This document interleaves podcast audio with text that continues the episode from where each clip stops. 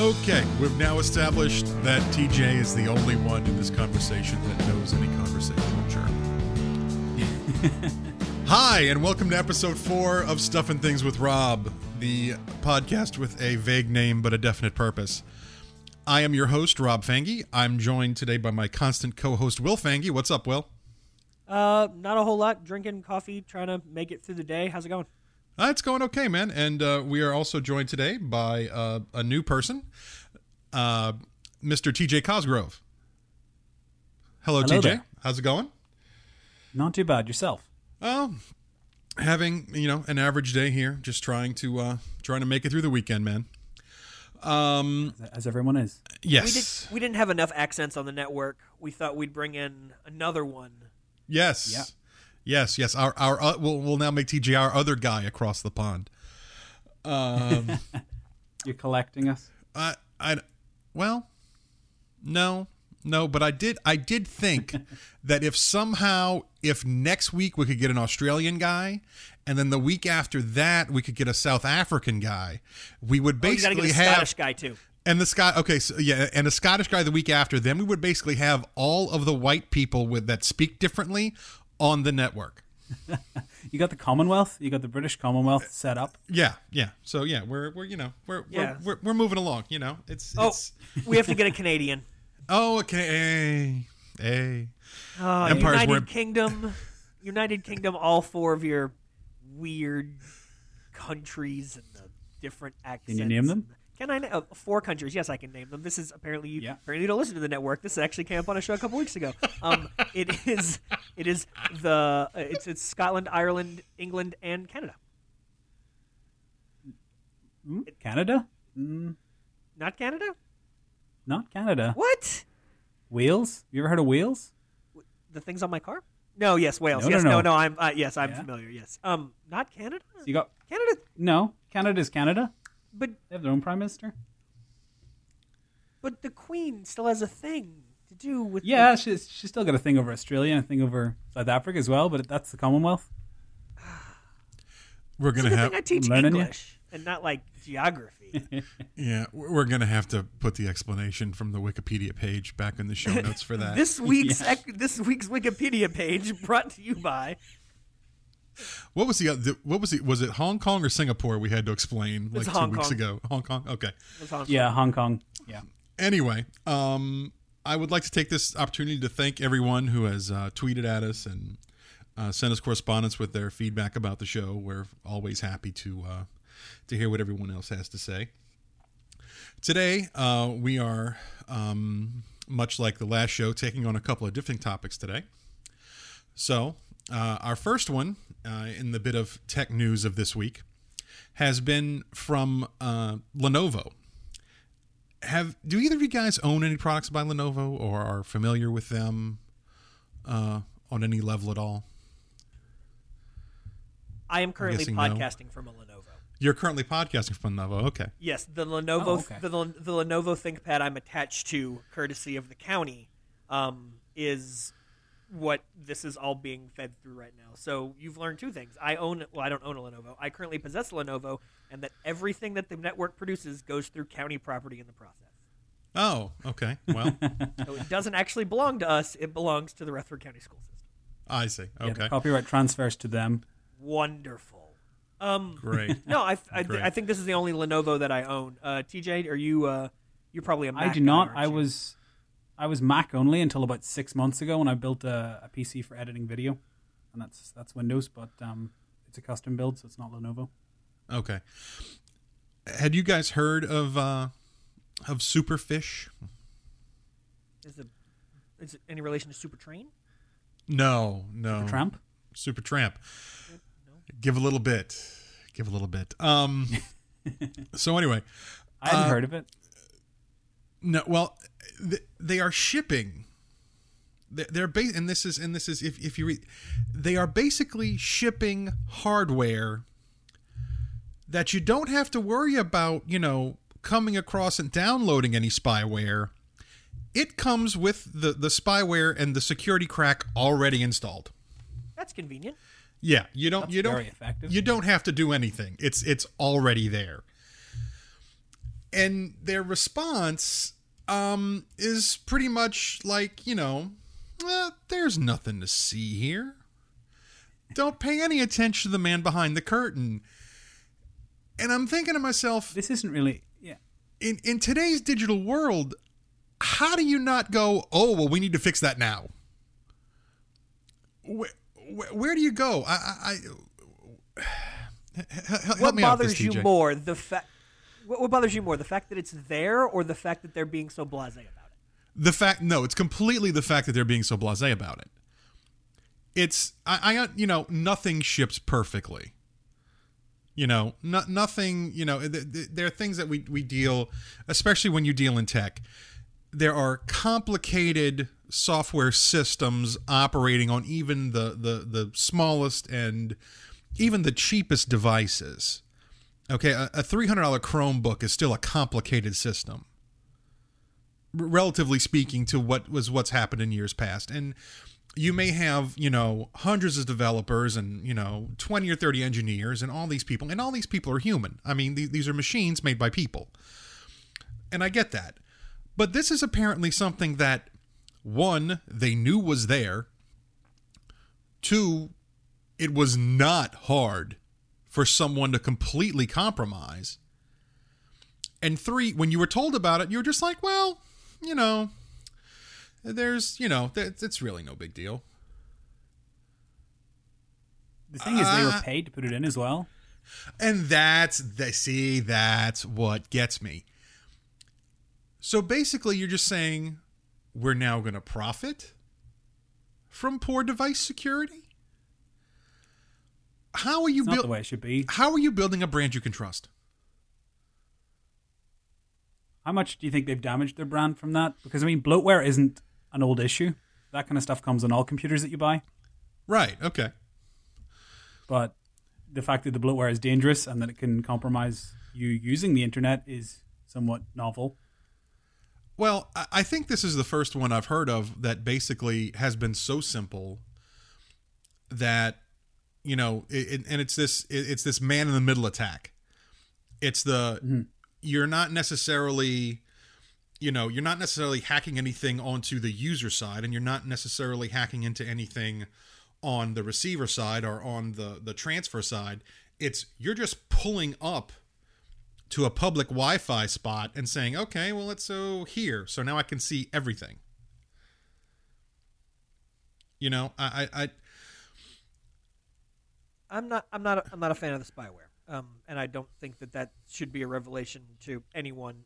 I ended up with some, what I consider to be the most annoying of the spyware adware stuff on my computer this week.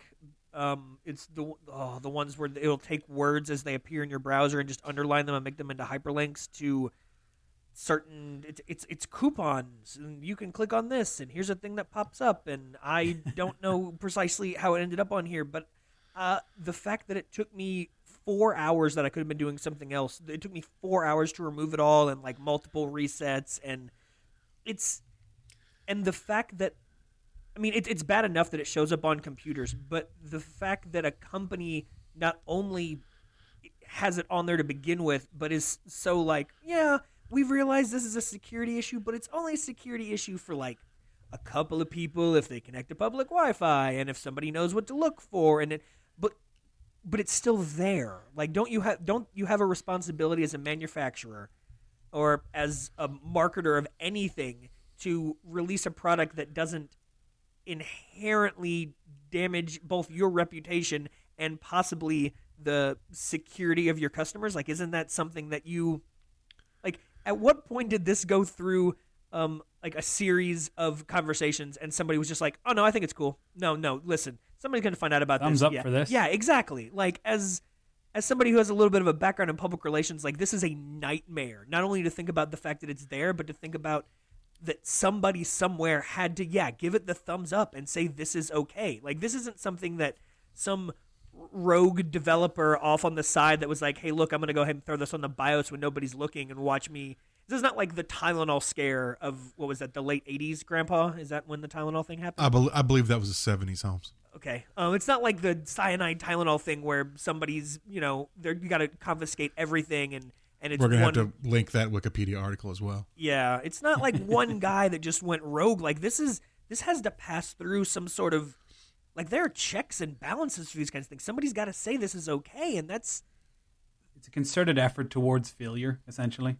Yeah. It's kind of like the whole, you know, there was a conversation a while back about the whole Uber company culture and now it's okay for this to be happening and okay for that to be happening from the top on down. And what kind of example does that set? What does it say if somebody, not necessarily at the toppity top, which is a thing, at Lenovo says it's okay, but what does it say when, like, obviously somebody who's got a connection to the corporate office is putting out the message that, oh, yeah, our corporate office knows about this and just relax.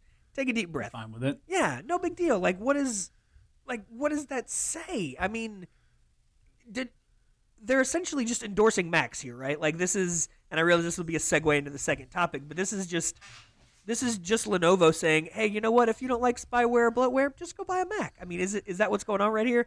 Rob, Mr. I use a Mac for everything? I don't know. I'm at a loss. I find it interesting. That this kind of reminded, when I read the article, it kind of reminded me of that whole thing with the U2 album where it was kind of just put on people's iPhones and iTunes without their knowledge. And it's not quite the same, but it's still harmful stuff people don't want being put on. U2 is definitely harmful stuff. I don't I don't know if the album was that bad to be able to call it harmful, but you know, and it's kind of the same thing as. The thing with the U2 album I found is a lot of the problem was you put this on here without my permission. Okay, yeah, like people, which is the same thing, right? We're having with people want permission to have things on. People don't want things loaded on their devices without permission. Absolutely. This was, well, you know, we have this thing on here that's going to compromise you, but you know, whatever. I can tell you that I have been looking at for a while the possibility of buying I'm not going to say cheap, but an inexpensive either Chromebook or, you know, small netbook or something else like that, just to have around with me to when I go out or just so I'm not lugging all of my MacBook Pro and all of its accoutrement with me wherever it is I go, just to have something small and simple that I could take out with me. I can tell you right now, I'm not buying anything with a Lenovo label on it. And it's got nothing to do with the quality. It's got everything to do with this company's reaction to you have spyware and a security compromise installed on your device. And they're like, meh. The attitude is the problem. The attitude is absolutely the problem. The attitude is absolutely the problem. I don't have an issue with it. Okay, I do. But let's just say for a second that I don't. Let's just say that I'm going to play devil's advocate on this one because that's what I prefer to do. We've got to assume that Lenovo is in some way benefiting from this, probably monetarily. Right? I mean, there's got to be some sort of, no one installs spyware or bloatware under their machines without some sort of compensation. What? I don't know. I don't run a multi-billion dollar, million dollar, whatever it is company, but I've got to think that the payoff for this has got to be pretty substantial because, again, if this has gone through a series of if there's been a series of conversations about this, at some point somebody's got to say, listen, there's going to be some backlash. What's the dollar figure that we can say it's okay for us to have this backlash because we made X amount of dollars? And I don't want to get into this everybody has a price thing, but I think that's really what this boils down to is we're getting to the point now where stuff like this is going to happen. You know, the bloatware stuff and the spyware, it's prevalent. It's not going anywhere because there's always going to be people out there that are trying to exploit weaknesses because, let's face it, a person is smart, but people are stupid. And if this is not a news story, the majority of people with Lenovo computers don't even know. You know what? I would assume that most people with Lenovo computers still don't know this is happening and still don't know this is an issue. It's a big deal in you know, our nerd world because we keep up with the tech news. But at what point does a company start to, I don't know, sell their soul? Like, how much is your... Lenovo's not just your... I mean, it's a...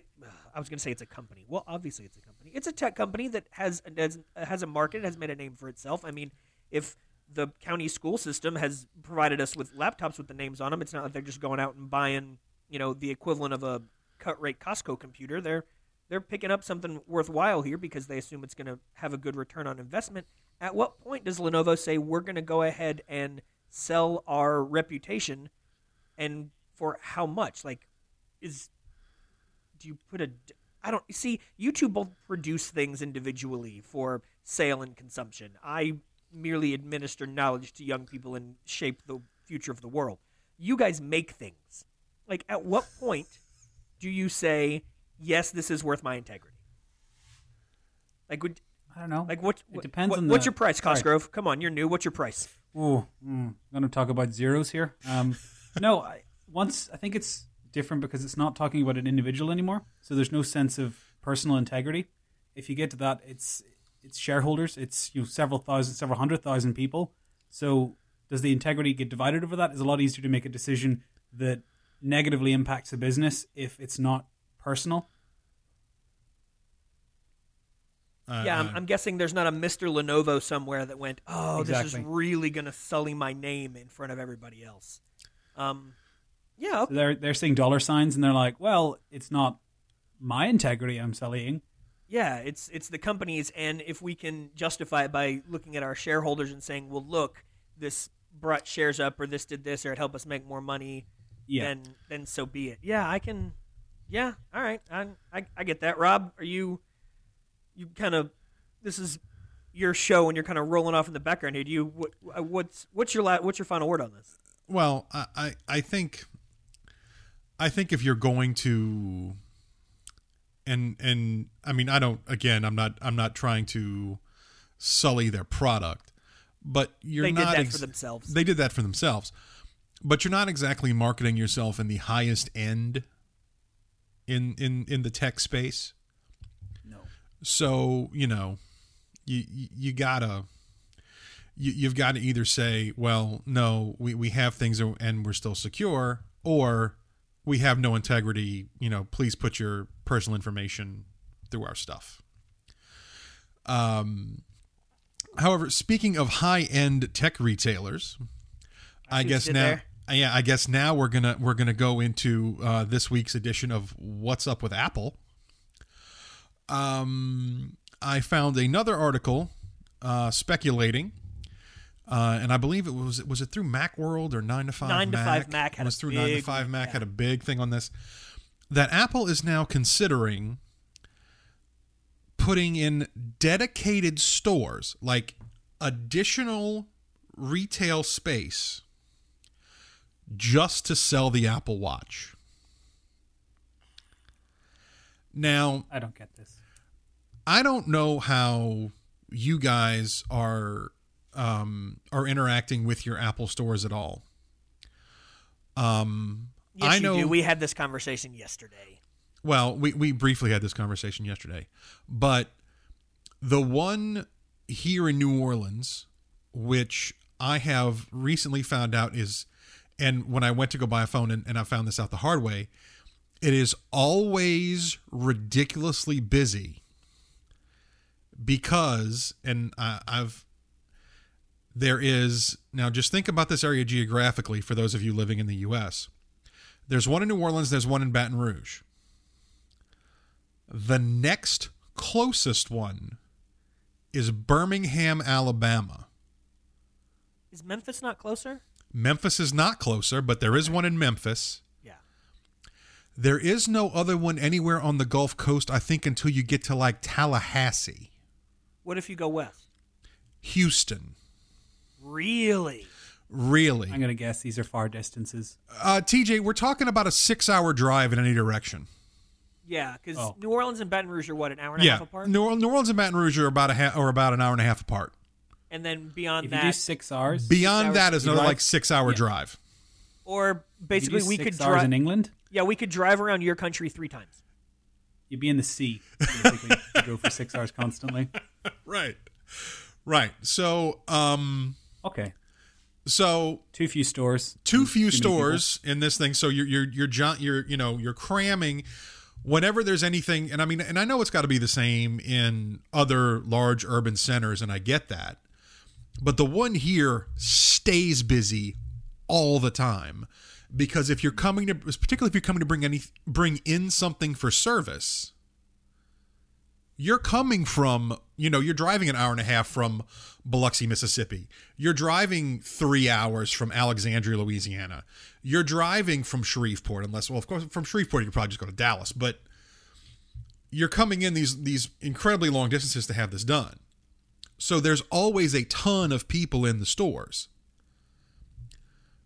I don't know where they're going to put a watch display in the store that I go into. Do you want to be super upset? I don't know. Let me know. There's one in Green Hills and one in Cool Springs. Oh, I'm sure. Yeah. I'm sure. Those are two smaller subsections of Nashville, TJ, which is in the general vicinity where I live. And then Birmingham, actually, to be honest with you, the one in Birmingham is probably closer than the one in Green Hills is to me. Yeah, so probably. I'm an hour and a half from three different stores.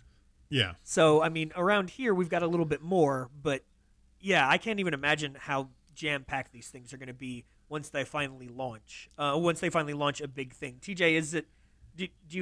Are there constant queues of the stores in your vicinity? I live near to Manchester, which is kind of like the northwest of England. Mm-hmm. There's two. There's one on like a big retail place out in the middle of nowhere. There's one in the center, and they're always busy. Last time I took my MacBook in to get serviced, it was 6 hours, I think I waited. Just to drop it off? No, I dropped it off, and then they were like, yeah, come back in an hour, and we'll check it out. And I did that, and it was like, yeah, let's give us another two. And then I did that, and then it was, hey, 45 minutes, and did that, and then it was, yeah, it's not done. Yeah, you can only play with the store iPad Airs for so long before you're like, come on, I really need to get out of here and go do some work. I'm done. I want to go home. And... let me say this. It has got, I have absolutely no complaint to any of the service people that I've had as I've interacted with the store. Anytime on my previous iMac, when I dealt with the folks at Genius Bar, they were absolutely more than helpful. Mm-hmm. Anytime I've brought my phone in or my iPad in or any of my devices, I've always gotten great service, even though I've had to wait for it. And if I'm consistently getting great service, I don't mind waiting for it.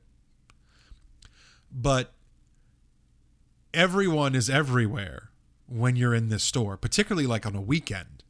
Oh, God. It's the Genius Bar and a bunch of other people that are wandering around in the same color T-shirt. Right. There's not even a place like they had to bring. I think they brought in more stools because there's no place for anyone to sit down. And I don't know if they're going to build some sort of display case to put these watches in. I don't know where they're going to put it. I mean, as it is now, they have the big, the big long wooden tables. Yeah. During Christmas, they basically take two of them, stick them together, and put them like up against the accessory section. And from there, they will sell all the accessories. There's a walk up to buy iPods. There's a walk up to buy iPads. There's a walk up to buy, or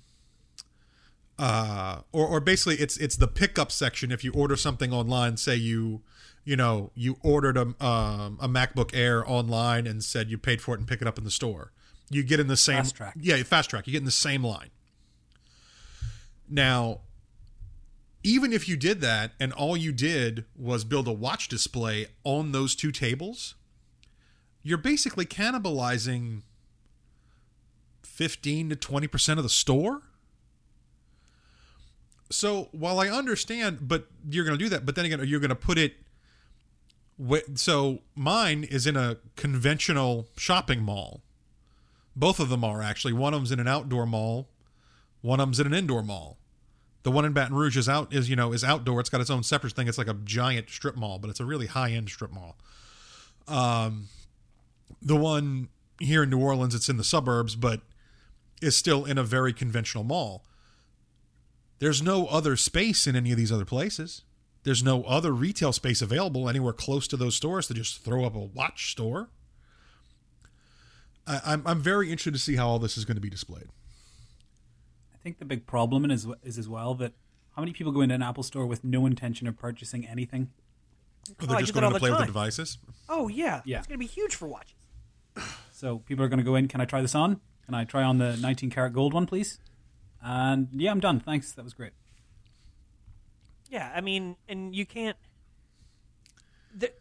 One of the great and appealing things about the Apple Store is that you can do things like that. You don't have to go in and say, I'm going to buy a watch. Can I mess with it now?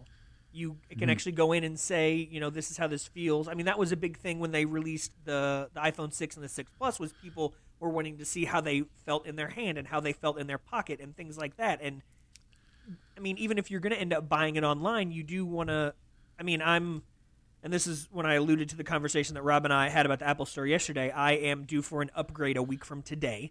So I have been oscillating back and forth between whether to do an iPhone 6 or an iPhone 6 Plus. And I am trying to, you know, I'm holding my wife's iPhone 6. And I have a friend who has a 6 Plus. And so I'm holding hers. And I'm trying to figure out how this is going to work and how this fits. And there's something about you need to have that tangible connection if you're going to spend hundreds and hundreds of dollars or pounds, depending on which currency you're currently using in your locale. If you're going to spend that much money, you want to, you know, make sure that it's the right fit for you. And that's, you know, that's a thing that you need to be aware of. So this is just going to, I don't know. I think the watch is going to be a headache. Ramp traffic up. Yeah. The watch is going to be a headache one way, whether it's its own store or whether they just put up a display in the current existing stores. It's going to be a headache. Or Where were they looking at putting these stores in, Rob? Well, this was, you know, this was reported in, I believe the first one they were talking about may have been in Paris. Another one they were talking about, it was a couple of places in Europe. And I don't know, and I realize I don't know if TJ's been to any of the stores in the U.S. I haven't, no. Okay, if the ones here are any bigger or any different than the one that y'all have over there. I know as a general rule, you know, European retail spaces are much smaller than American retail spaces. Mm-hmm. But that tends to be because we just kind of have more room over here to kind of spread out. Yeah, you got more land. Yeah, just a bit. Just a bit. I just think Paris particularly is somewhere that might be targeting because it's quite upmarket. It's very expensive. It kind of attracts a certain audience, a certain shopper. Mm-hmm. And if they're going to put these gold-encrusted, diamond-encrusted iPhone watches, then that's the kind of people they want to target. They don't want to put them in strip malls. They don't maybe want to put them in places where the people are just going to gawk at them. They're not necessarily going to buy them. Not even high-end strip malls? I don't know the difference. Yeah, I know. I know the kind of place that you're talking about, Rob, because, I mean, you know, I live in the South. Obviously, we have high-end strip malls around here. You're talking about, like, those outlet malls that have, like, the J.Crew and the, I don't know, the Coach outlet and all this other stuff. And then there's an Apple store there. It's not necessarily there's a Burberry place, like, right next door. Yeah. You know, hawking, you know, $300 cologne and whatnot. Whatever. Because when I think Burberry and diamond-encrusted Apple Watch, I think Baton Rouge. Well, and I'd have to get into a larger discussion about Baton Rouge, and nobody, even the people in Baton Rouge, don't care about that anymore. I'm curious to ask, what is your overall opinion of the Apple Watch? Do either of you think you would own one? TJ? I don't honestly get it. I don't get the appeal. I don't really get what they're trying to make. I have a Pebble watch, which has got an e-paper display. I love it. I think it's great. And I don't really understand why they're going the smart watch route because it doesn't really make sense. Surely you want a watch that's going to last all day, that you can actually use and that like you can customize. As far as I know, like on the Pebble, I can put my own watch face onto it. It's quite open. The battery lasts 3-4 days without charging, which is pretty decent. Mm-hmm. And the e-paper display looks great all the time, and it lights up when you shake your wrist. And that's great. That's what you need in a watch. Do you need your watch to play videos? Do you need your watch to play music? I don't know. Probably not. I I really feel like this is a keeping up with the Joneses sort of thing. Yeah. Pebble came out with their watch, which I have wanted since it came out, and I think that now they're looking considerably more reasonable in price. I would like to look into doing that, but you know, Pebble did it, and it was kind of buggy at first. It worked okay with an iPhone, then it worked okay with an Android, and this and that, and then Android's doing all of their forward-thinking wearable stuff with like Google Glass. That turned out really well, and all of the other wearable stuff with the Jawbone and what was the other company that was? Jawbone did the Up, and then Nike did the Fuel Band, and then all these other things. So the wearable thing is there, and so Google goes, okay, well, we're going to do this Android Wear. So we got the Moto 360 and everything else. And obviously, I know that product cycles aren't reactionary like this. I know that somebody at Apple didn't just hear about like the Moto 360 and Android Wear and go, oh, shit, we really got to get our stuff together. We should go ahead and make sure we announce this at the next event in 3 months. No, I know the product cycle takes longer than that, but it almost feels – it's not like Apple to push out a product that isn't – okay, it's not like Apple of old to push out a product that isn't well thought out, well engineered, well designed, and well purposed. That obviously has fallen a little by the wayside here recently. I mean, obviously there's been a lot of scrutiny and crosstalk about how well iOS 7 was, how it didn't turn out well when it was released. It was kind of buggy, and now we've got the, well, Apple 8.2 is in beta, but let's go ahead and release the beta for 8.3, and you know they're kind of losing that reputation of having everything being great and polished when it's released. But this almost seems less so even than some of these OS updates. It's, hey, we're going to talk about it, and we're going to release it in the spring, and I realize we're only at the end of February, but you'd think there'd be a little bit more buzz about some of the specifics by now, and it just seems like they're not ready, but they almost feel like they've got to rush it to market. I'm not interested. Apple stuff is always a little bit outside my price range. I live in a house that's funded by a state salary and a small business, so we can't go and buy the highest and nicest things all the time. And Apple, you know, good, they make, or they at least have a reputation for making really high-quality products, really good stuff, and that's why they can charge top dollar for them. I would rather have the $100 or $200 e-ink display that lasts the entire week and is established than to put my all of my eggs in my diamond-encrusted Apple basket and hope that this thing that they're rushing to market is going to actually work. I have not worn a wristwatch regularly in probably 7 or 8 years. That's because you'd lose it in a body. Well, no, actually I wouldn't. But because I am constantly kind of cleaning and washing my hands so much, it kind of got to be a pain. This was not lost on my lovely wife. And this year for Valentine's Day, actually bought me an engraved analog pocket watch. Oh. On a chain? On a chain with the little thing that can attach to your belt and everything else. It's the round thing where you push it on the bezel and the little spring-loaded cover flips open and everything else. It's really cool. So I'm actually looking forward to doing that. I'm gonna have to send that out on Instagram just so everybody can see what it is I'm talking about. Because, you know, when I tell people, my wife bought me a pocket watch, they go, pocket watch. Oh, the thing on the chain. Yeah. So yeah. It's just not a common thing anymore. I feel like they're due a revival. You know, it would honestly be nice if is the Apple Watch coming out in that form? Oh, I would do that. That is something that I would do that. Yeah, I realize it kind of defeats the purpose because you have it on your wrist, so you don't have to take something out of your pocket, and you're basically buying another thing to put in your pocket. Your pocket, right? I would do that. Beside your iPhone, yeah, I would do that. I don't know why that seems so much more appealing to me, but I would definitely consider an Apple Pocket Watch. You know what I wouldn't consider is an Apple car. Yeah. That seems, you want to talk about half-baked. Okay. Well, this has happened because apparently Apple has hired a whole bunch of people who have experience in this area. Or they have been, rumored to having interviewed people in this area.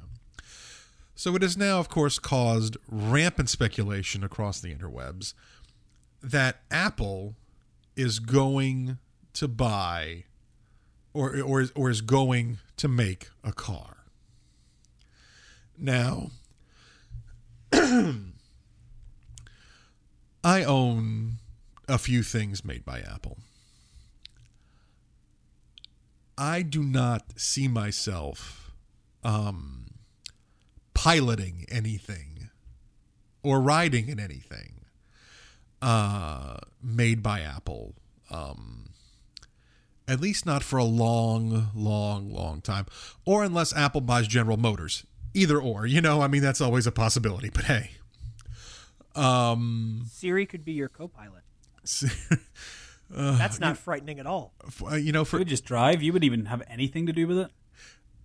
Apparently, this is one of the things that they're talking about is that, you know, because Apple Maps worked out so well. Oh God, you know, that's always any time that there's going to be a vehicle conversation brought up that's going to have Apple's name attached to it. They're going to be like, "Hey, you guys remember when Apple Maps really sucked and people drove into lakes?"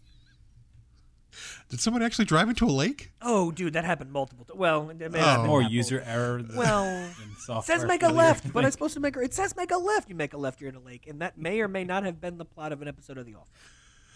Are The Office, TJ, not you're The Office. Are The Office. Yeah, yours is better. Oh. Yeah, I'm sure Ricky Gervais would not be happy to hear you say that, but he takes me as a man who's not happy to hear a lot of things. Yeah, also, I don't actually know him either, which is kind of... It's not that small a place. Oh, okay. Well, anyway, Apple cars.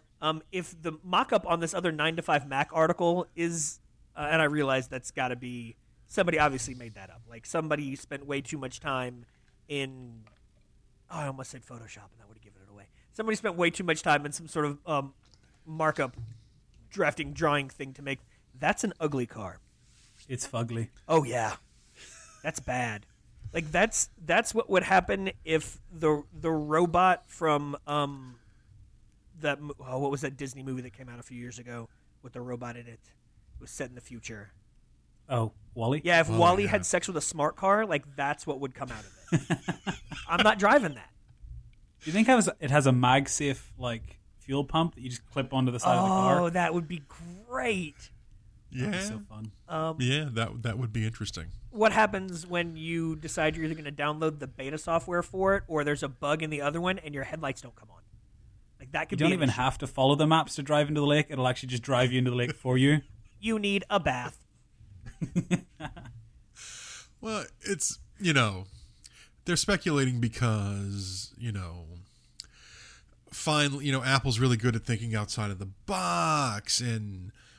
The auto industry, the auto industry, at least in the U.S., is stuck in this old model, and they can't, they don't have the speed in their workflow to adapt, and they're really good at design, and nobody's coming out with new gasoline cars anyway. So this electric thing or hybrid electric thing will of course be the absolute best, and. I don't know. Call me, and I'm sure TJ can tell me, call me your stereotypical fat American. I want my big American car. We want the big American cars. We just can't afford to fuel them.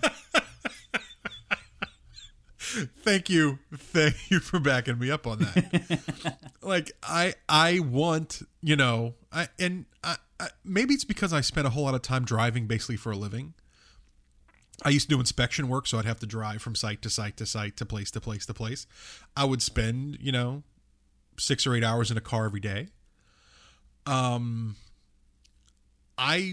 really like, the driving experience. I don't necessarily know that I want that taken away from me. Maybe 2 or 3 generations from now, things might be different, but I think I still want to stay behind the wheel.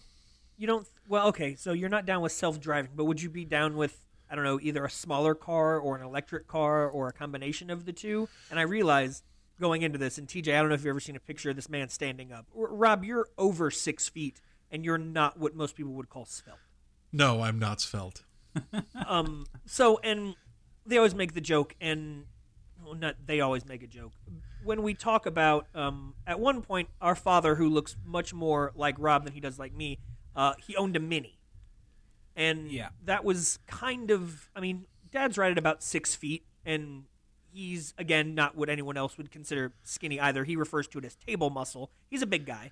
But the Dad in a Mini was not something that looked remarkably comfortable, but at the same time, it got much better gas mileage, and it was easier to maneuver on the roads and things like that. Rob, would you consider a smaller car or an electric car or, like I said, a combination of the two if you knew it was better for the environment and the future and your bottom line?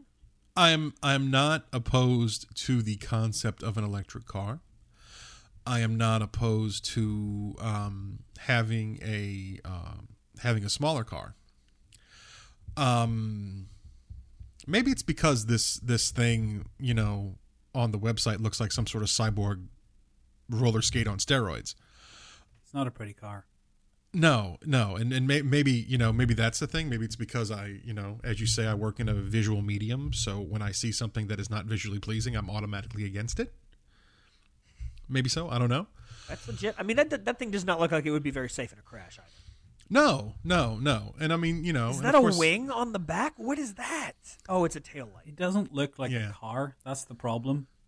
Someone's gone, this is how everyone makes cars, and then we're going to do this, which is not what everybody else does. It looks like a car. It looks like a sidecar for a motorcycle. World War II motorcycle. It looks like something that would be a convenient trailer to haul behind my truck. It looks like something I could attach to my current car for more storage options. Is looks basically like what that looks like. It looks like a Mars rover that you could put a person in. Maybe. That would also be remarkably unsafe. That was out in the moon buggy beside each other. That was almost one of our topics for this week, but I thought that may have gone a little bit too serious for the S&T. The people who are now saying, "Okay, I'm willing to go die on Mars." Oh yeah. Oh man. There's a couple of those people. You know, good for you. Hey, dude, that's an automatic Wikipedia page. Like, if you're one of the first three people to die on Mars, like that is a Wikipedia page. And if that's, you know, that's a thing you want to do and you want to, you know, maybe drive an Apple. Ooh, what if Apple was getting into the moon buggy game? Maybe they are with this. Ooh, we're going to speculate now. This is rampant speculation here on the S&T. Apple isn't actually getting into the electric car game. They're getting into the electric space dune buggy game. Yeah, that's nailed it. Oh man. Well, why is it always blue? Why is blue the color of technology? Tron, I blame you. This actually, you're right. This looks as if it should have a solid line of pixels coming out the back of it, and that you should race each other in them to try and crash into the solid wall that you've made behind your vehicle. Yes. That's what it looks like. This is Apple's Tron car. This is literally getting off the rails. Literally, it would fall off the rails and then explode into pieces. Tron. Well, speaking of getting off the rails. Speaking of Tron? Speaking of Tron, actually, I'm now going to try to bring the podcast back onto its next topic. Is it this Tron? Week. Actually, no, it's not Tron. This week, I know on our last show, I talked about 20 years of being online. This week, Photoshop celebrated its 25th anniversary. 25. I'm gonna blow your mind right now. Okay. It's older than me. Yeah. Oh.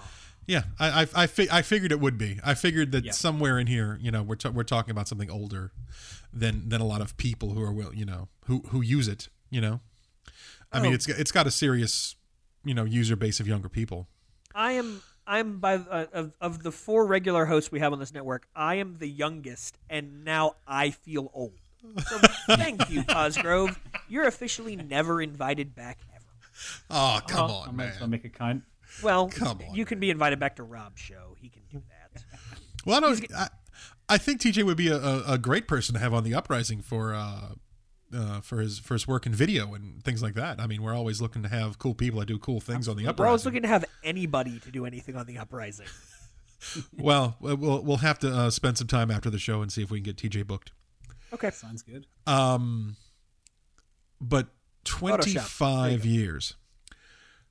I actually, if you if you read the Macworld article, which is a very, you know, which is actually a very short piece, in the Macworld article, there's a link to the blog that was put up by Adobe itself.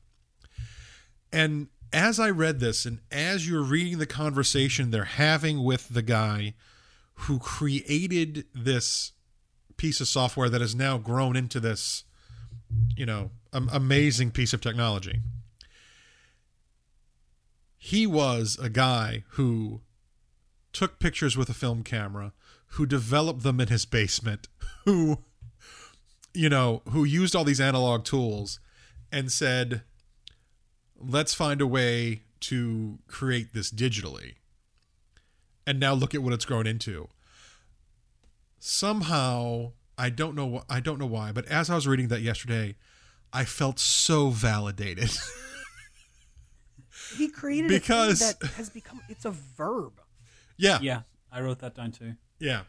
Like, how do you, that you made a thing that isn't just so, it's not just a huge part of like the technology canon and the thing that exists and is there and is super prevalent. It became its own word and its own verb. I mean, I'm sure that the guy that came up with commando is super excited that his word about not wearing underwear ended up in the dictionary, but Photoshop is like it's a thing. Were you surprised at all, TJ, to also know that it was also one of the first things they intended for it to do was to be used in film, used in motion stills and things like that? I kind of suspected that's what it was done because obviously for years and years they did it all analog with, and that's very labor intensive and very easy to mess up. So I figured that was a big part of it, but didn't realize it was. It's kind of funny when you say it to realize that this guy who built this completely digital workflow had absolutely no experience in digital workflows whatsoever. It wasn't even a thing. Right. Well, they came up with this. They spend a fair amount of time in the Adobe article basically stating that they created this before there was a good way to work with it. They created this before a digital camera. They created this before there was a digital printer. Like where you still had to send things out in RGB and then have them printed in 3 layers of RGB to where if you were a person that went out, took a 36 exposure roll of film and then decided you wanted to have it processed and everything else, to Photoshop it then to make 36 prints would have been thousands of dollars. Like I have to look this up.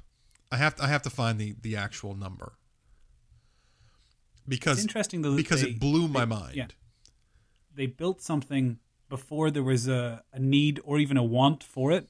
And how many people are doing that now that in 25 years they'll have built something that we think, how did we ever live without this? But there's absolutely zero use or zero workflow necessary for it right now. Yeah. When Photoshop 1.0 came out, to print a photograph that you ran through Photoshop 1.0 would have cost you around $2,000.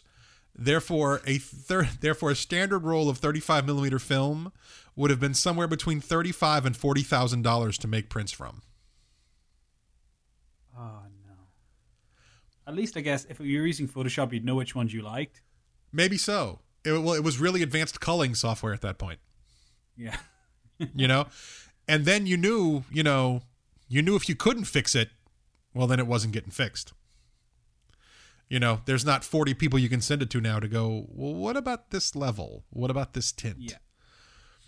You know, and I also found it really, really interesting that it really did come from analog and that he created the levels panel because of the dials he was using on his analog print enlarger. Oh man, that's cool. I'm like, there are very few people now. Well, not very few, but the people now who work in the same way that I do, in that you shoot analog and then turn to digital. There's not, you know, we're certainly not the majority, but to hear that this, you know, all this stuff that I currently use, this is where it originally came from, was a very cool experience. Is that like the original skeuomorphism where it's you're designing something that looks like the original version of it. You know, the way Apple did this for a long time, they had like the faux leather and faux paper. This is genuine because he didn't have a workflow established, and so he just copied what already existed in the analog form.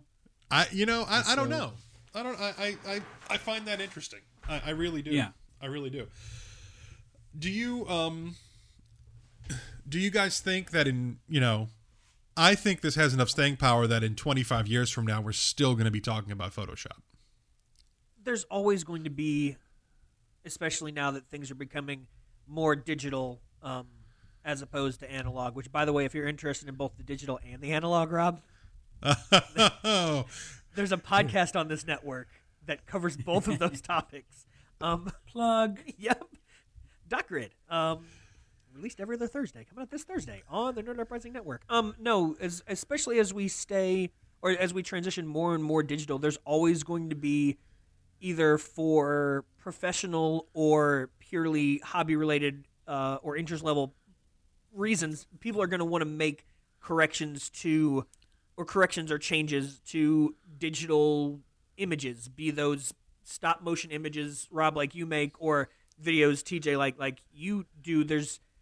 I mean, I think about the editing and the other things that we have to do just with, with this medium. And there's always going to be a need for people to make it just a little bit better or just a little bit brighter or just a little bit clearer. And Photoshop is, it's the name. It is the, mm-hmm. Everybody else, it's either Photoshop or a thing that's like Photoshop. Like, no one ever says, oh, well, no, I use Macromedia Fireworks. And everybody goes, oh, I know exactly what that is. No, you say, oh, yeah, well, I have Macromedia Fireworks. And they're like, what's that? And you're like, oh, it's a Photoshop clone. Or yeah. I use GIMP. Oh, what's that? Oh, it's a free version of Photoshop. Or I use Paint.net. It's kind of like Photoshop, but it's free. Everything is like Photoshop or close to Photoshop or something like that. So, yeah, Rob, I agree with you. I think it's got enough staying power. I don't know about another 25 years, but it's definitely not something that's going to leave the... It's entered the popular consciousness. It's outside of just things that people in your image production world or our shared tech world talk about. I mean, if you say, oh, that image has been Photoshopped, your average person in the grocery store line is going to know what that means. I think it's interesting that we're talking about the mobile future of Photoshop. And I think if you take it 25 years from now, Photoshop isn't going to look anything like what it is now. If you look at apps like Instagram, you can add filters, you can sharpen, you can crop, you can do all this kind of thing. How long before you have Photoshop built into cameras, Photoshop built into your mobile phone, and instead of having to put it onto a computer and try and edit on a separate device, you take your photo and you never see that original photo because you get it sort of pre-processed with, oh, we've added this and we've smoothed your skin and we've taken out these blemishes and we've cropped it down to a proper size. How much of that is going to be automatic right out of the camera? That makes you nauseated, doesn't it, Rob? It quite frankly does. I knew it would, Mr. Analog Photography. It quite frankly does. Getting something pre-processed just makes you sick to your stomach. Well, the other thing I have about that is I think we're a fairly long way off for technology for that. Like, say for example, like, my DSLRs, I don't know where you're going to have the room for that to be able to interface all that. You're talking about having to put a substantial sized, for what I do. I mean, I've only got a 3.5-inch LCD in the back. So trying to get that done on something that's smaller than the interface on an iPhone would be, I think, probably next to impossible. That's why I think a lot of it's going to be automated, and that you don't actually get the fine tuning. You get the kind of, I want this, and they do it, three set levels of medium, light, or extreme. Yeah, and then of course you have different permutations of who uses what, and that develops into a style and everything. I can see how that would go. I still think I'm too much of an old curmudgeon to like it, but I think there's a possibility for there to be like a companion device, like your camera either comes with. I mean, I can see. I don't know who's making cameras these days. Give me Canon, like Canon, Nikon, Pentax. I can see Canon releasing in a few years, like a companion tablet, like something like an iPhone that would connect through Wi-Fi. And it connects through Wi-Fi or low end or the low signal Bluetooth or whatever. So that you can do that kind of processing, and it only like, it won't do everything that an iPhone will do, but it'll give you that bigger display on the side. And I mean, how often do you use the LCD as opposed to the viewfinder to take pictures? I don't feel like... Almost never. Yeah, that's what I'm saying. So you remove the LCD altogether, just give the viewfinder, put the LCD in its own separate device. You save battery, which I'm sure is a thing that you think about on a regular basis. And, you know... Well, considering I work with a camera that doesn't have a screen on the back of it fairly regularly still, so it really doesn't make a whole lot of difference to me. Yeah, you you separate into two different... you make it one entire workflow, and we've really got to get bells for when we use the word workflow in all these podcasts. You separate it and make it to, instead of having to take your pictures on your Canon and then put them in an Adobe product and then upload them to a web service, Canon just packages everything together and says, we'll give you the camera, we'll give you the software, we'll give you the hosting. It all comes together in this one package. I can definitely see it going that way. And whoever ends up getting, if it does decide to go that way, whoever ends up getting the Adobe license for Photoshop is obviously going to be the front runner in that space if that's the direction that it goes. But again, there's a lot of supposition. Yeah, and there's a lot of supposition there. And also, as we're talking about this,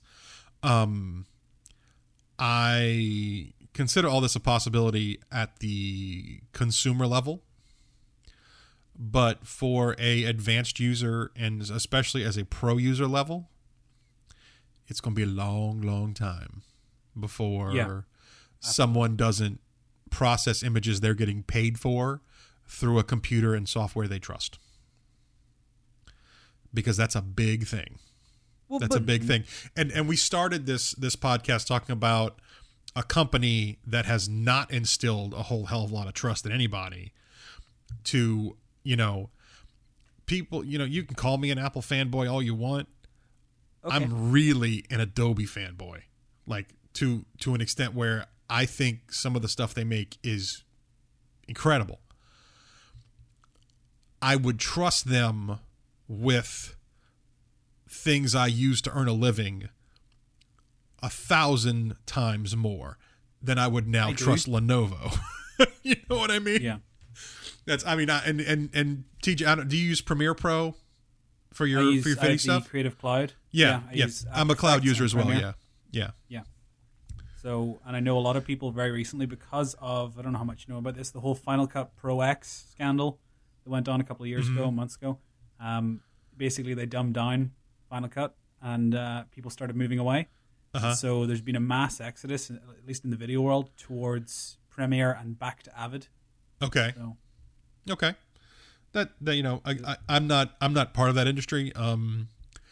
I own two different DSLRs, both of which take HD video. I've used one of them precisely once. I watched my dogs run down a hallway. Like, I started it, whistled, the dogs ran down the hallway. I turned it back off, looked at the video to make sure it worked, and I've never turned it on again. I bet it looked great, though. It did. I'm like, wow, and I only even looked at it on the screen. I'm like, that's amazingly clear video. Okay, back to stills, you know? and that's not to say, you know, it's not what, you know, there are people that do awesome video work. I'm just not one of them. You know, I'm sure that if I wanted to, I could probably dabble a little bit more in it. Than I do. Actually, I was at a festival here in New Orleans, and I'm walking around with my camera, and a guy who's got a camera very similar to mine, who's out there, and he's got the Rode kind of boom mic rig that fits on the hot shoe, and the rest of all this other stuff, and he's out there obviously clearly doing video, and he sees me, he sees my camera, and he sees my lens. And he goes, man, how are you liking the video with that lens? And I'm like, I don't know. What? Oh no, that is my next purchase, man. I am buying that. Like, seriously, the next few bucks coming out of my paycheck are going for that lens. And I'm like, that's awesome. But I don't know any. Apparently I have a great video lens. I don't know. Yeah. I mean, I just, I don't do it, but you know. Tomorrow I'll be filming a music video with a Canon 5D Mark III. Okay. Just give you an idea. No, that's mine. I have that. Yeah. Yep. Numbers and words and everything. We're sorry to leave you out the loop. Well, we were just kind of nerding out on our own stuff there. Let's talk about curriculum. Oh, please. Talk your curriculum to me. Oh, goodness. Something, grammar, Oxford, comma, something.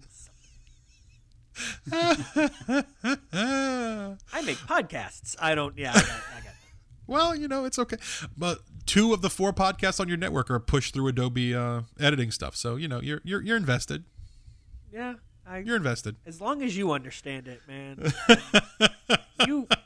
We can have TJ back so you guys can geek out about all this stuff. You know, I know a guy that runs a network if you wanted to do a digital photography podcast. I'm just saying. Oh, yeah.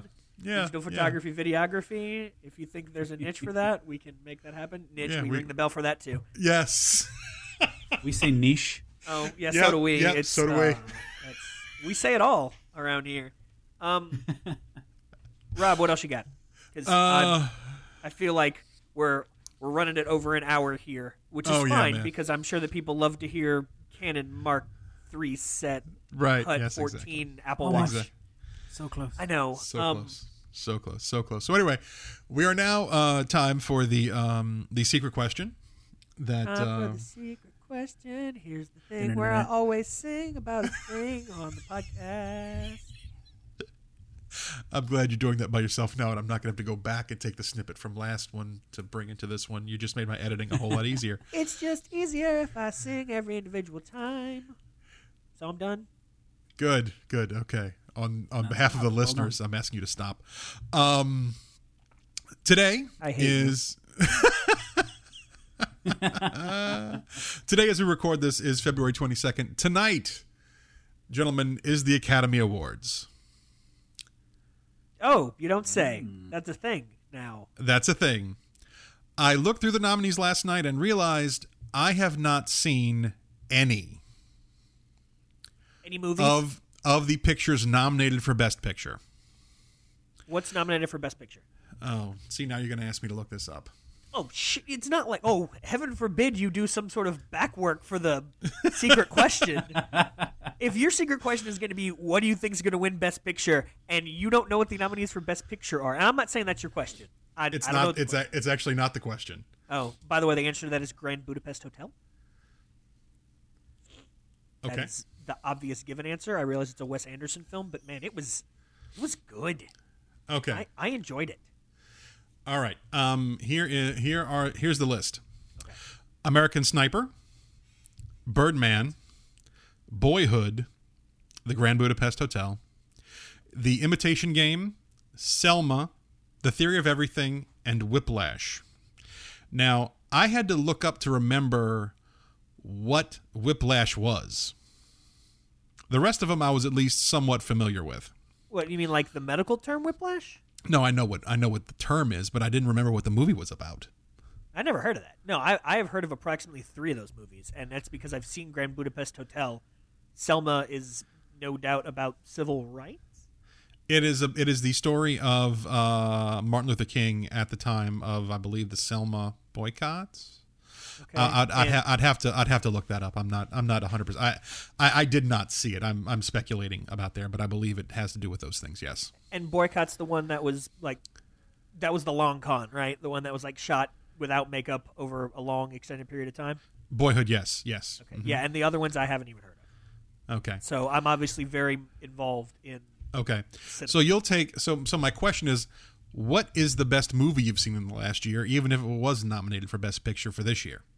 Ooh, best is so... TJ, I'm going to have to let you go because I'm going to have to figure out what I think best is. Oh, you dropped me in it, man. I don't know.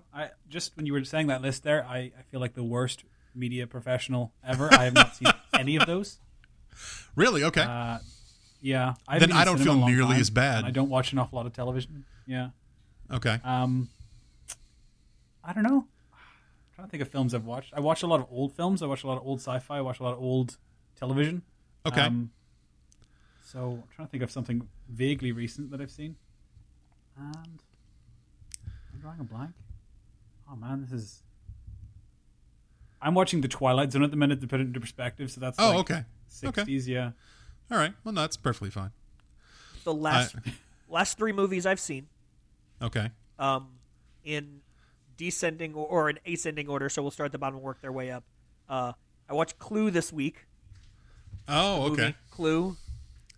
If you'd like to know more about what I thought about Clue, there's an episode of Bipolar coming out of this network this week, probably on Wednesday, that will tell you all about how I feel about Clue, because that was what Andy had me. That was what future Andy had me watch. So I watched Clue.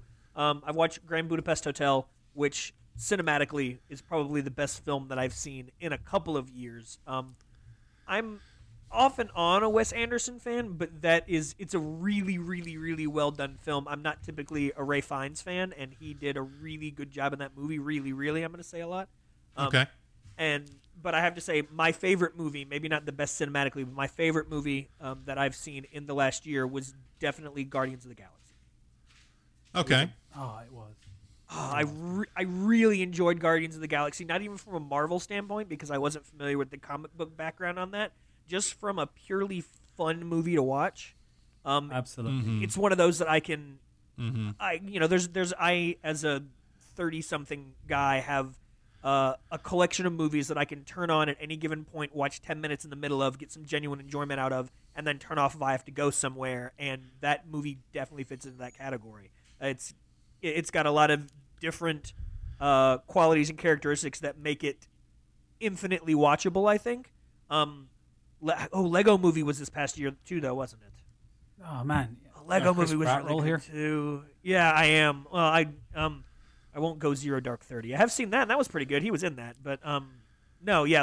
I'm totally showing my nerd side here, but yeah, Lego Movie and Guardians of the Galaxy were both really good, and both in that I can watch it a few times and get something new out of it every time category. Okay. What about you, sir? Are you going to completely outclass us? Actually, I'm not really interesting. I'm not trying to outclass anyone. I just realized that I think, like a whole lot of other people this time of year, I really haven't seen a lot of movies this year. Yeah. And when I felt this way last year, I said that was something that I was going to correct. And I still didn't. And I don't know if that's because of, the lifestyle that I lead, or that I'm crazy super busy, or what's going on. I feel terrible that I am a very big Tolkien fan. I was a fan of the books before they ever made a movie. Speaking of your nerd side, I saw all of the Lord of the Rings trilogy in the theater, in IMAX when available, like the whole bit. I did the first thing with the first two Hobbit movies. I still have not seen the final Hobbit movie. Boycott. Like, I didn't go. Boycott, not watching them. Boycott. Meh. Well, I also feel the same way, is that by the time I got most of the way through the second movie, that it deviated so far from the book that I was just like, you know what? Never mind. I did not read the novel. I did not read the Hobbit novel when I was younger. I actually didn't read it until I taught it to my students for the first time about 3 or 4 years ago. And I am such a fan of the novel that when at first I thought they were just going to break it into two movies, I was a little trepidatious about that. And then when I heard they were breaking it into three, you can't. It's not that. No. I mean, breaking the Lord of the Rings trilogy, and I mean, those are some substantial books. You can tell that there are some points that he's just writing to increase the word count, because the thicker books, it looks more impressive, whatever. But The Hobbit it's a great story, but I don't even know. So that's what may, and I don't know that I can speak with any authority about how true to the story the films are, but I can tell you that I don't know that if I decided to take a dedicated time to do it, it would take me 6 hours to read the book. I can tell you that as a person that has read the book, I'll conservatively say more than 3 times.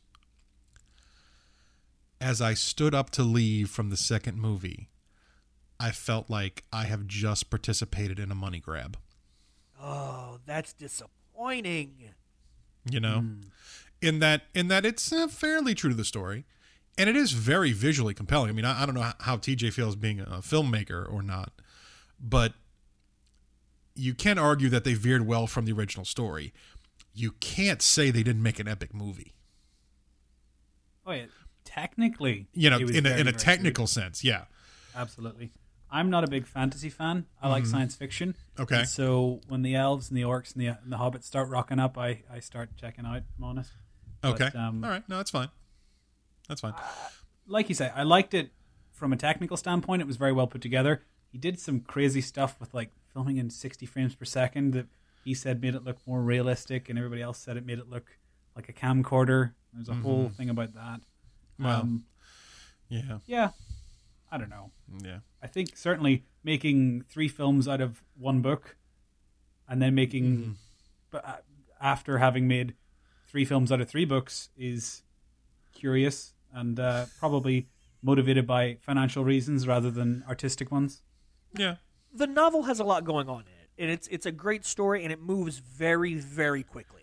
Like, there are... I have to have this conversation with my students every year about what the climax of the book actually is, and which of these many different... Like, every year we go over it, and if I choose not to read it as I'm teaching it to my students, they will remind me of, oh, well, this was a conflict, and that was a conflict, and this happened. And there's so much that happens in the book that could be, you know, a huge blockbuster scene that I can see you stretching into 2 different movies and making it legit if you, you know, decide you're going to stretch out the dialogue and not move it as quickly as the novel moves. But, you know, those are... Peter Jackson makes long films. Like, I remember, Rob, sitting on a futon in your old apartment and watching the director's cut of the first 2 Lord of the Rings movies in one day, and that was like an 8.5-hour day. Like, and that's... So, trying to think to myself, I could not legitimately... I could not, with any good conscience, make that novel into an 8-hour epic, much less whatever it ended up being with all 3 of the movies put together. It's a great book. It would have made 2 wonderful movies, but nobody's making pairs of movies anymore. It's all about the trilogies. 3 or bust. It's got to be what it is. I'm looking forward to Ghostbusters 3, to be honest with you. That's definitely not going to be a reboot at all. They got a good cast for that. The original answer, my answer to the question. Oh, right. There was a question. Yeah. Before we kind of got kind of off the rails here, I actually watched the Sean Levy film "This Is Where I Leave You" when my wife and I rented it through like on demand here. And I'm not going to say that it's been either the best film of the year or my favorite movie ever, but I will say it's something that I went into thinking I would not like, and I actually liked a good deal. And I can always... You know, I call that a good experience with movies. If you think you're not, I don't know, you want to watch this, okay, fine. But at the end of it, I've really came out liking it and want to recommend it to other people that thinking that they may have a similar experience if they were originally, you know, somewhat hesitant to watch that film. Okay, This Is Where I Leave You. I'll... Yes, with Jason Bateman, Tina Fey, Jane Fonda. I can get down with that. I'm a Jason Bateman fan. Yeah, he was quite good in it actually. I like Jason Bateman. I like Tina Fey, so I could definitely do that. Speaking of science fiction, and this is yet another shameless plug for this book that Rob, I still promise you I'm going to buy you because remember you're reading more this year. Exactly. TJ, have you read The Martian? I have not, but I've heard it mentioned many a time. It looks very, very good. It is, as far as realistic science fiction goes, and this is the second episode of a podcast on this network with Rob and I on it that I've mentioned it because I told Rob back around New Year's I was going to buy him a copy for his birthday, which was more than a month ago. I still haven't done it, and that's horrible because it's $3 on the Kindle. It's really, really good for science fiction. So I almost made a reference to it earlier when we were talking about the moon buggies, so... For science fiction, as far as novels go, this is me plugging The Martian yet again. I will make sure to put a link to that in the show notes. Rob, if I wanted to read the rest of the show notes for this episode that has alluded to many different articles and other pieces of nonfiction like Wikipedia articles, where would I find those? That would be at nerduprising.co. Is it /stuff things or /stuff and things? Why do we always stumble over this? Oh, God. It's /stuff and things with Rob. I think. We're checking it right now. I'll know in a second. Yes. nerduprising.co/stuffingthingswithrob/4 Yeah, we'll go with that. Is that how we're doing it? Okay. Yeah, /4 /4 Okay. So that's where the show notes will be if you are interested in finding them on the internet and not through your podcatcher. So we got that taken care of. Absolutely. TJ, thank you so much for coming on today. I said this last week when we were on with Chase, and I will say it again. TJ is here because we have put out a call to say we are searching for guests. We're searching for new people to have here on the network, and we have been amazingly fortunate to find some awesome people. If you would like to be one of these awesome people, if you yourself are on a podcast, if you think you might want to be on a podcast, this is a great way to kind of, stick your feet in the water and see if this is something you might actually want to do. I would like to think that Will and I are probably about the least intimidating pair of people you could come on and guest with on a podcast. It's been a breeze. At least verbally. Physically speaking, you are a very intimidating man. I'm terrified. I, however, not very large or very good at protecting myself at all. So, right, yeah, okay. Well, I shouldn't have agreed with that quickly, should I? I probably shouldn't have. It's a thing. Okay. I mean, we are talking to the man who has a tally board sitting next to him of how many times you're going to slap me in the head the next time you see me. So it's not like you're remarkably frightened of me. So it's your opinion is understandable. Yes, check one. So anyway, go ahead and check out the all of the episodes of Stuff and Things while you're out there. And if you'd like to be on the show, by all means, get in touch with us. You can tweet us at StuffThingsRob. Every time you say it makes me laugh. Yes. TJ, again, thank you so much for coming on. If someone would want to get in touch with you via the Twitters, how would they do that? The best way would be to tweet at me. It's at TEAM_Cosgrove. So Team_Cosgrove. Excellent. Will, if someone wants to talk to you, how would they do that? Oh, I love that he has an underscore since we're an underscore friendly network. The best way to get in touch with me via the Twitters is at my name. Don't actually put in at my name. It's Will Fengy, W-I-L-L, F like in Frank, A-N-G-U-Y. Or you can go to just about any podcast hosted here on the network and find a way to get in touch with me that way. If you just want to hear me ramble on and on about things that I actually know about, right? Not like and or other stuff. Lars, which that's cameras, why we have really good at cameras. I'm good. I'm good at the camera. That's why we have the stuff and the things. I'm not ashamed to say I am kind of good with the cameras. You can find me at Rob Fangy on Instagram or on Twitter, either or ROBFANGY. Until next time, thank you for joining us. Please send us your feedback, and we'll see you next time. Will, you got anything else? Don't forget to tip your waitresses on the way out. Please do not. Thanks, y'all. Thanks, CJ. Thanks, Mike. All right.